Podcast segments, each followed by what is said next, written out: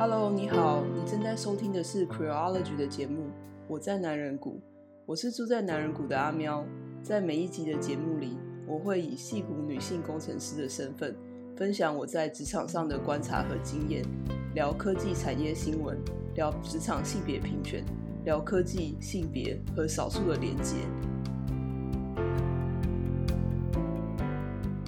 Hello，大家好，我是阿喵。谢谢你再次收听 Creology 的节目。如果你一直有在听我们的节目，应该知道 Creology 的 Podcast 已经开播一年了。也许大家会觉得每个礼拜不同的人制作二十到三十分钟的节目不是一件很难的事，但是其实 Creology 的每个伙伴都是生活很忙碌的。在这个忙碌的生活里面呢，大家要去收集题材啊，邀请访问对象，录制节目。最后还要更新各大平台，其实不是很容易。当初在做节目的时候，我们也会很担心没有办法长久的经营下去。但是我们就觉得，还是就试试看吧。如果真的没有办法经营下去，就算了。虽然我现在呢也只录了两集的节目，但我对其他人其实是非常的尊敬的。制作节目真的很不容易。像我来说，一集的节目。从构思、收集资料、录制到剪接，都要花到我大概一两周的时间。而且我常常大舌头啦，发音不标准啊，所以常常要录非常多次。所以我就觉得说，哇，这个经营一年真的是一个里程碑，我自己是非常非常的感动。所以在节目开始之前，我想邀请你和我们一起庆祝 Creology Podcast 开播一周年。我们现在正在为我们的周年活动征集问题。如果你对 Creology 的 Podcast 部落格作者有什么问题，欢迎你在五月二十之前把你的问题私讯或是留言到我们的脸书上。如果你对我的节目有任何问题，比如说阿喵。你在男人谷又没有帅 T，你是怎么生存下来的？这种问题，嗯、这个好像有点太难了。不过可以问我任何跟节目有关系的问题，我可以尽我所能的来回答你的问题。好啦，那我们就来进入正题吧。今天我们要聊的是在科技业科技人才的男女比例的差距。诶，有些人可能就说阿妙，你要来战男女咯。嗯、其实这个议题哈。在矽谷这几十年是非常被关注的。如果要说这是什么矽谷月经文，也不是很过分。究竟工程师是不是都是男性比较多？难道真的男性就是数学理工比较强吗？还是有什么更深层的原因？在科技业的女性，她们所面对的工作环境又是什么样子的？最后，这些工程师女性。又是怎么样去面对跟克服他们在这个工作环境下遇到的这些困难？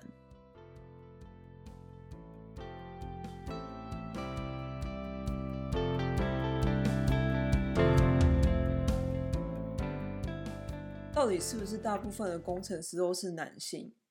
嗯，我的经验的话，我常常都是工程团队里面唯一的生理女性，但是真的男工程师就比较多嘛。还有，到底男工程师比女性工程师多了多少？那我在查这些资料的时候啊，我就发现，哎，有一个女性工程师 Tracy 周，她在二零一三年参加一年一度 Grace Harper 研讨会的时候，她也问了一样的问题哦。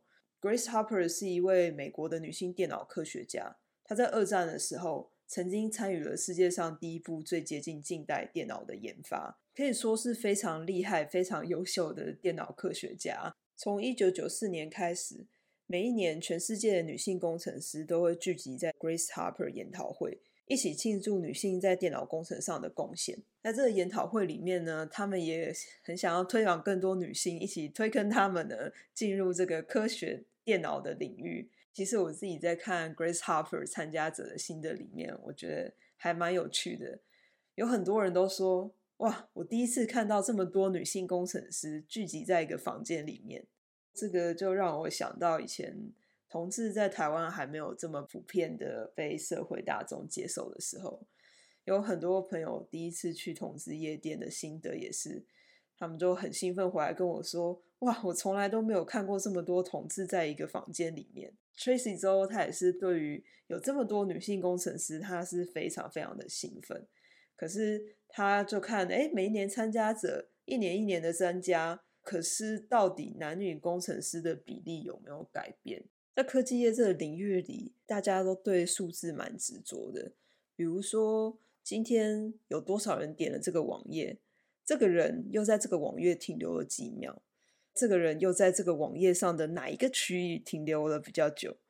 在这个对数字这么执着的产业里面啊，Tracy 却找不到任何可靠的资料去回答他的问题。他在之后的文章里面，他有写到说，他有查了一些资料。其中一个资料是在 CNN 同一年做的调查里面，那时候呢，CNN 要求矽谷的几家公司提供公司员工种族比例还有他们性别比例的资料，但是有一半的公司拒绝或是忽略这个要求。这些公司里面有很多我们听过的，像是苹果啦、亚马逊啊、脸书啊、谷歌这些的。那 C N 在这篇调查还更直接的说。种族比例和性别比例在这些公司似乎是商业机密哦，非常的神秘，非常的难取得。但是 Tracy 说他不放弃，他在参加 Grace Harper 之后，在部落格平台 Medium 上发了一篇文章。他说：“数字在哪里？”他号召女性工程师一起来分享自己公司工程师的男女比例。他还在这篇文章里面写说：“让我先开始，我所任职的公司里。”有八十九个工程师，里面有十一个女性工程师。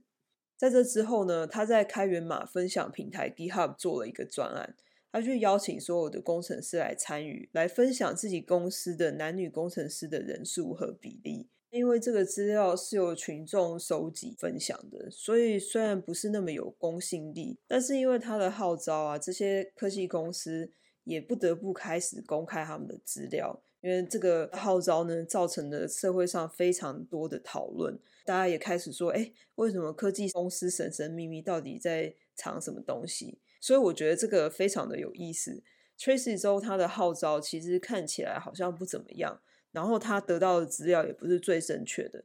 可是因为这个号召的行为啊，让更多人去讨论这些问题，然后让公司觉得说：“哎，他们好像也应该要开放，然后公开这些资料。”不过这个统计数字啊，因为范本数不一样，还有方法不一样，会有一点不一样。我目前读到的资料，他们大概都落在十到二十 percent 之间。像苹果二零二零年的报告里面，研发部门有百分之二十四是女性。脸书二零二零的报告也是说，他们女性的技术人员占了百分之二十四。很有趣的是说，如果再仔细看这些公司怎么去。区分技术人员的时候，也会发现技术人员当中，女性都集中在资源开发的部门，比如说测试或是管理之类的。另外，比较有资源的大公司，通常他们也比较多元一点。如果仔细去看新创公司或是小型的科技公司，在一个十到三十人的工程团队里面，常常就只有一到两个女性哦。这样想一想，其实也跟我的经验还蛮类似的。五到二十人的小型新创公司里面，通常我都是唯一的女性工程师。在中大型的公司里面，因为通常一个组别可能也就是六到十人左右，也难怪很多女性工程师会觉得自己是少数。难道女性就比较不喜欢从事开发的工作，还是这背后有更多更深层的原因呢？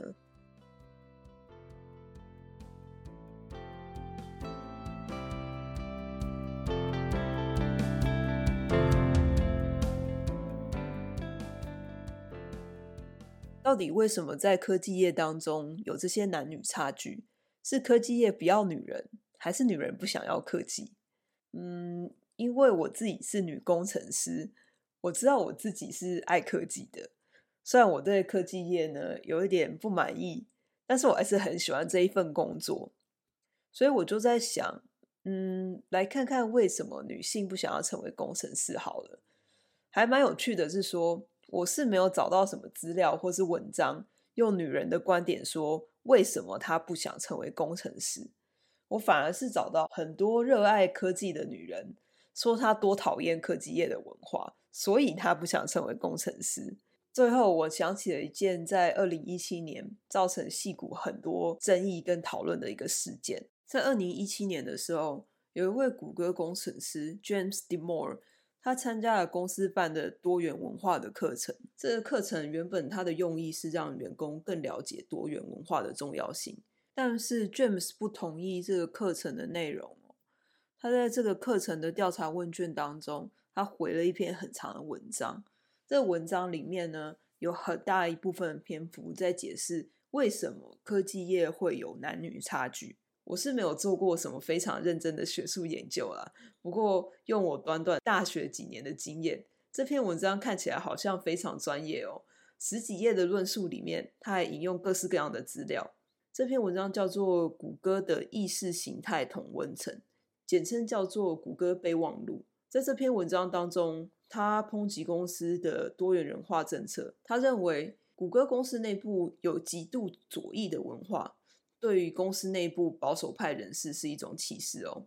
他认为男女工程师在比例上的差距，其实并不是因为科技和工程职场领域上的歧视和排挤，而是来自于男女天生人格特质上的不同。他还说。男性相对于女性对人比物更有兴趣，所以女性比较倾向从事不需要系统性思考的工程工作，反而选择接触艺术或人文相关的工作也是很合理。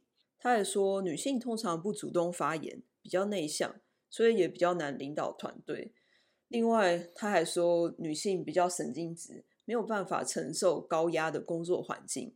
最后。他认为男性比女性更加追求更高的社会地位，而女性没有相同的社会地位，完全只是因为他们不想要。他还提供了好几个比较不歧视的多元政策，像是降低工作的压力，让工程师的职位有更多和人接触的机会，提供自由的工作时间等等。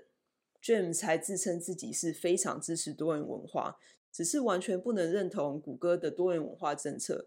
比如说，降低录取标准，给少数族群特权等等。他说这样子的政策才是真的歧视，而他提供的方法是比较不歧视的方式。这篇文章在当时掀起了一阵讨论。第一个是谷歌公司内部有赞同他和不赞同他的员工；第二个是谷歌当时决定开除 James 的时候，造成很多人的反弹。很多人认为说，公司不应该干涉员工的发言自由。不过，至于有没有干涉员工的发言自由，我就不讨论。我们先来看看 James 的论述好了。嗯，其实我觉得是还蛮有意思的。在看他这篇论述的时候，如果只看他提供对于多元文化的政策的改变，我觉得嗯好像还不错。但仔细看看他的论点，真的是充满了性别刻板印象和歧视。我看完以后，好像觉得嗯，有点似曾相识。哎呀，这个就是真爱联盟啊！虽然口里说真爱和支持同志，但是骨子里却是仇恨跟歧视。James 所说的这些女性特质，我也不陌生。但是这些女性特质却是在父权的社会体制下养成的哦。让我来现学现卖一下我在 V 太节目里学到的父权社会特质好了。在父权社会里，女人的责任就是为男性付出爱、照护和关怀等等。在这些鼓励之下，女性自然而然会以人为主。另外一方面来看，女性也经常不被鼓励去探索科学和工程的领域。这让我想到，我最近看到一位女性工程师写的一篇文章，说她在她小时候的印象里面，她妈妈非常害怕电器坏掉。而还是小孩的她，更是不敢碰电器，生怕要是碰坏了会被骂。我觉得这个叙述还蛮有意思的。很多优秀工程师和科学家的背景，就是从小喜欢拆解器械。我想，要是他们的父母禁止他们接触机械的话，也许他们这辈子也不会想要探索工程。也许我们就不会有很多很棒棒的男性工程师和科学家喽。同时，我也怀疑说，对于人比较感兴趣和科学和工程的冲突点在哪里？难道电脑科学的存在主要原因不是让人类的生活再更便利、更舒适吗？另外，女性经常不主动发言，很常是在多年来被压迫下的结果。二零一四年的一篇乔治亚大学的研究发现，女性在谈话当中被男性打断的几率是相对高的。另外，这篇文章也很有趣的指出，男性在谈话当中，不论性别，他们都是比较喜欢打断别人的，但是打断女性的几率是比较高的。相反的，女性在谈话当中极少打断对方，所以女性也许不是真的不爱表达意见，而是她在表达意见的时候经常被打断，被打断以后，她又没有办法拿回说话的主控权。表达意见已经够累了，还要想办法不被打断。拿回主控权实在是有够难的。同样，难道个性内向就代表不能够领导吗？我觉得这也不是绝对的。这世界上有很多内向沉稳的领袖，他们安静、冷静地分析状况，而且快速地做出决策。像是微软的比尔盖茨和脸书的马克祖博都是内向领袖的代表之一哦。James 把科技业的男女差距归咎于在男女人格特质的差异。我不知道实际上有多少人支持他，但他所谓的人格特质差异，也是一种性别刻板印象。在他叙述下的多数女人是喜欢人文不爱科学的，是内向而不发表意见的，是神经质没有办法接受高压，需要被呵护的。而女人有没有可能打破这些刻板印象？女人是否有别的原因才会有这些特质？以及科技人才到底可不可以有这些人格特质，都在这个简单的男女就是不同嘛，这样被带过了。也因为这样的刻板印象，还有男女工程师的人数的差距，科技业里面制造一种对女人不友善的工作环境。而这个不友善的工作环境又是什么样子呢？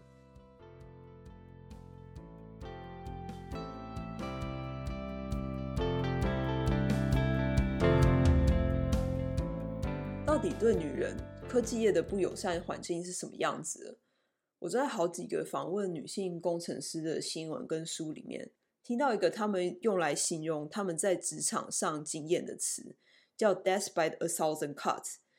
这个词又翻译成凌迟，我自己会觉得比较贴切的说法是“死于一千刀之下”。我第一次听到这个名字的时候，我觉得还蛮 可怕的，觉得诶，好像有点不合乎上下文，我是不是听错了？这样不是在讲职场，怎么会讲到死亡呢？后来多听几次以后，我才慢慢了解到他们为什么这样形容女性在科技业、在职场上的这些经验，因为他们的经验并不是一次性的大事件，让他们对于科技产业感到失望、感到不友善。而是一次一次的小事件，逐渐累积起来，让他们觉得科技产业真的对女性不友善。这些小事件有大有小，发生的地点也不一定是职场。像是有人说，他们在小时候的时候喜欢在自然科学课上发问，然后就经常被男同学取笑。有女性工程师说，她去应征公司的时候，到了面试公司的时候，其他的人都以为她是来面试。不是工程的职位，有的人说她在面试的时候，面试官还称赞说：“哇，你作为一个女人真的很聪明诶。”哎，我实在不知道说这个是称赞还是贬低。也有人说他的男同事们经常对他的工作表现没有什么意见，但是却对他的穿着很有意见哦，像是觉得说：“哎，你是不是应该要穿个裙子啊？要不要穿漂亮一点啊？”有人说他在公司不停地听到。男同事在讲一些取笑女人或是贬低女人的笑话，也有人在开会的时候，即使他的资历比其他人更丰富，却总是被指派做笔记的这个工作。有人说，和男性同事出差的时候，男同事跑到他的房间门口，哀求他说：“啊，我只要十分钟就好，十分钟。”有人说他在跟一群男同事单独相处的时候。男同事们开玩笑说：“哎，快抓住他的腿，我们来强暴他。”还记得上一集的节目，我有提到 Susan Fowler 吗？他在上班的第一天就被他的主管骚扰。他的公司在帮员工买有印公司 logo 的夹克的时候，也只订购了男人的尺寸。这些大大小小的事件，有些是我自己观察到的，也有些是听来的。每个人应对的方法不一样。大部分的人都选择忍耐，当做没有发生过，不要理他就好了。也有一些女人说她受够了，她想要离开科技业。不管是什么样子的应对方式，我们都可以说，对于女性来说，她们在职场上每天都要经历或是处理这些非常小的不愉快的经验，也难怪她们打 夸虎哦，特别的神经质哈。有心理学家归类这种制造不愉快的方式叫做 microaggression，我们可以翻作微侵犯。这种侵犯不是那种我们想象中啊，直接打骂攻击女人的这种侵犯，而是透过一些非常非常小的事情，一点一滴的侵犯女人。正因为它是小事，也让女人觉得，嗯，我不应该这么大惊小怪啊，我应该要当一个好相处的人啊。嗯，要是我说了什么的话，我是不是就太神经质了？以至于这种微侵犯的行为变成一种很能被接受的文化。其实这个词经常被用在讨论对少数族群的歧视上面，一样在同志、跨性别、弱势族群上，我们都会看到这些微侵犯的行为哦。对于女性工程师来说，除了忍受这些每天发生的微侵犯，他们还要面对微侵犯之下的心理压力。比如说我自己和我遇到的女性工程师，我们内心最害怕的事情就是别人说我们不懂技术啊，我们只是一个工程团队的花瓶。在这样的压力下面，很多人都会想要不断的证明自己很懂技术。我自己的经验是，我有一次工作的地方，公司非常想要工程团队中有女性，而我是公司的第一位女性工程师。我心里非常害怕，我自己其实不是因为我的工作能力被录取，而是因为我的性别被录取，而且我也好像一个花瓶。大家谈到多元文化的时候，大家都常看着我，或是把我拱出来说：“诶。”我们公司有女性工程师哦，好棒棒！也因为这样，我非常努力的想要证明自己的能力。我在工作中比我以往都还要积极很多，我会不断挑战自己。这个不是什么坏事，但是我完全理解这样子的压力。我觉得到了一个程度，其实会影响到女性的职涯，因为就像我上一集说的，工程师的工作不只只有写程式、沟通、领导和其他团队合作的能力。在大型的案子上也非常重要，对于能不能够升迁也是很关键。也许有人会说，嗯，可是这世界上还是有很多成功的女性工程师跟女技术执行长啊，他们又是怎么样克服这些困难的呢？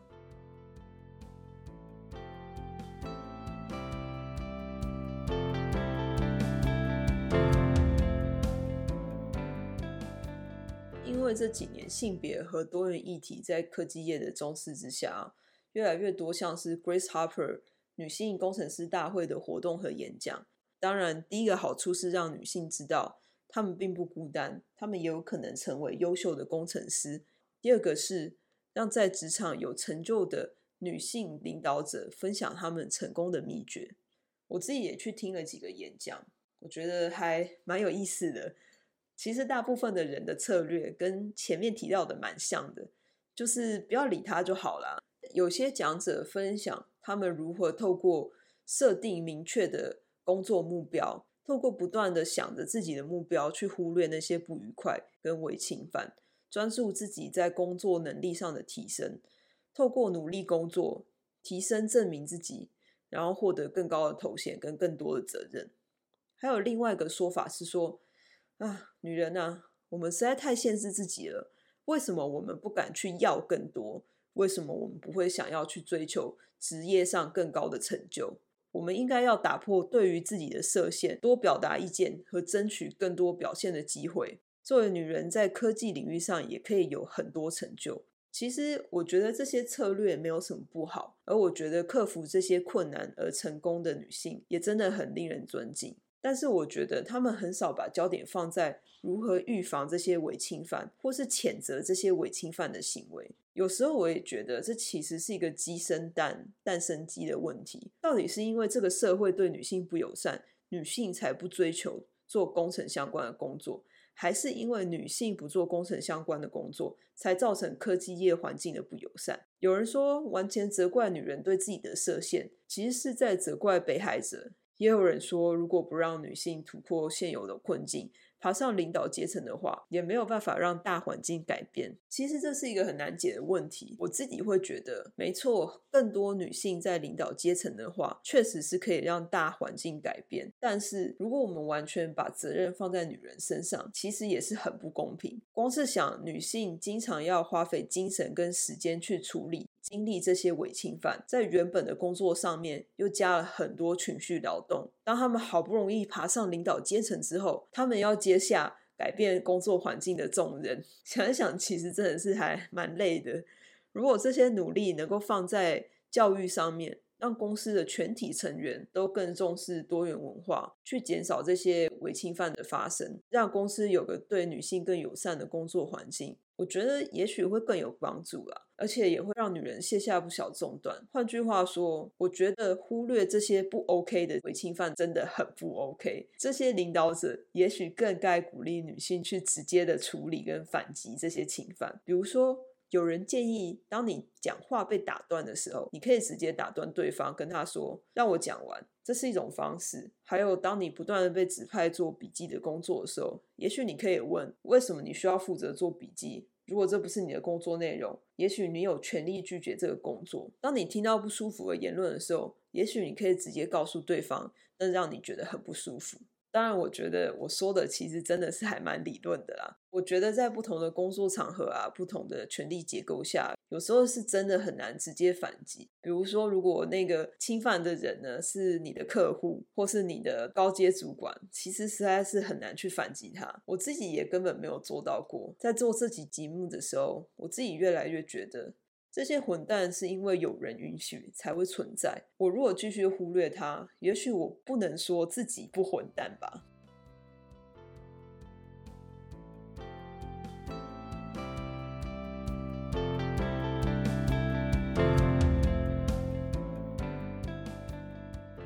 好啦，节目又到了尾声，总结一下：因为性别刻板印象、社会对女性的期待，还有对女性不友善的工作环境。女性在科技业生存非常的困难。有研究统计，有一半的科技业女性在三十五岁以前就离开科技业。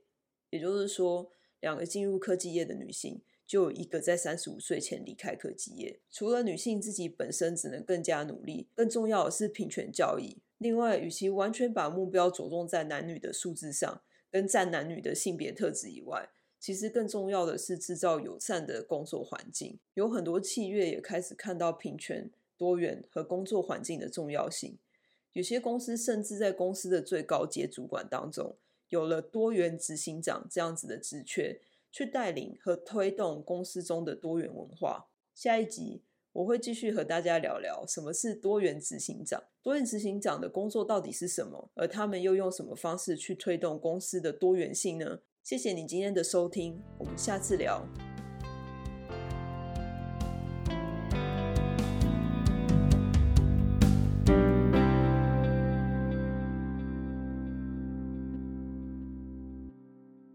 谢谢你收听今天 Queerology 的节目，我在男人谷。我们是一群关心性别议题的朋友，在平常忙碌的生活中拼凑时间，克服各地时差。一起来制作这个节目。如果你喜欢我们的节目，你可以用以下几种方式支持我们：收听节目、订阅我们的频道、留下五星评价，或是邀请你的朋友一起来听 c r e o l o g y 的节目。也可以到 c r e o l o g y n e t 点选页面上的 QR 码，请我们喝杯咖啡。